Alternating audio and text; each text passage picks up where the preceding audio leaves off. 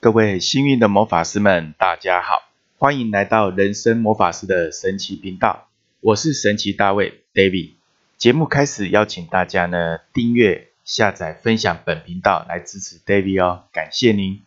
这一集我们继续来聊聊关于物质欲望业力的转化之路，有关于数字四、五、六三个数字。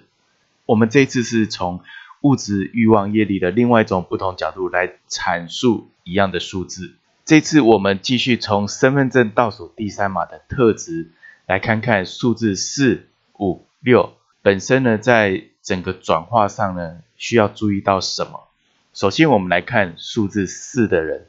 四的人希望用一套属于自己的架构或规则来行事，在这个框架之外就有可能抵触到自己的原则的话，会先将其排除于外。因为呢四的人希望有一种安全感，因此呢他并不是很有意愿去突破或深入思考，成为一种破框者的一个突破。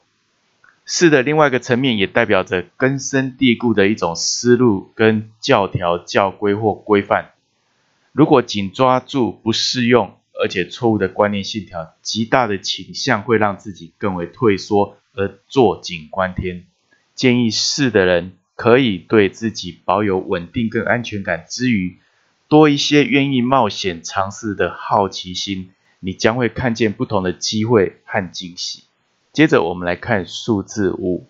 你的身份证倒数第三码是数字五的人，本身需要有更多的动机去推动自我的改革跟成长蜕变。人生一定是不断的去蜕变吗？是的，但是五的人的自我意识比较强，只有对自己切身影响并且困扰的才是值得他去关心跟行动的，其他的他会认知跟自己无关，而觉得呢怎么样不愿意浪费时间去主导或者去行动。五的人要基于现有的基础和资源环境，他才能进行进一步的改造，对于空无一物、空无一有的概念上会比较不知所措，所以有必要让自己先把整个程序走过一遭，慢慢的熟悉之后，五本身的改造能力就会运作的很成熟跟成长，这就是五本身要去培养跟转化的特性。接着我们来看看数字六，数字六的人基于付出跟贡献的人生，常常过度的热心，让自己陷于无奈或力不从心，或者是在精神或物质层面上彼此失衡的状态。因此过度的给予或者过度的自我要求，要求自己的完美，虽然会让自己有动力去努力争取或者累积自己的实力，但是长期下来也会造成压力的累积跟压抑，呈现出来的疲态就是因为来自于内在跟外在冲突矛盾的一种综合现象。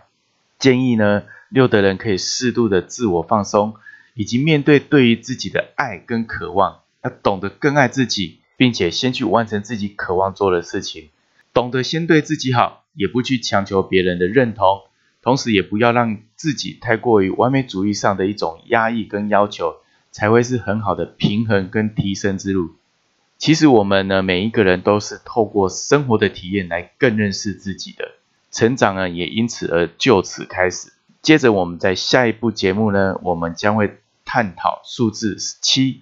八、九。在物质欲望跟业力的转化上，我们要特别去注意什么？一个简单的小小改变，你我都可以做到，奇迹就展现在每个行动之中。如果你觉得这集节目对你有帮助，欢迎分享给一位您关心的家人或朋友，透过爱的分享，让你幸运满满。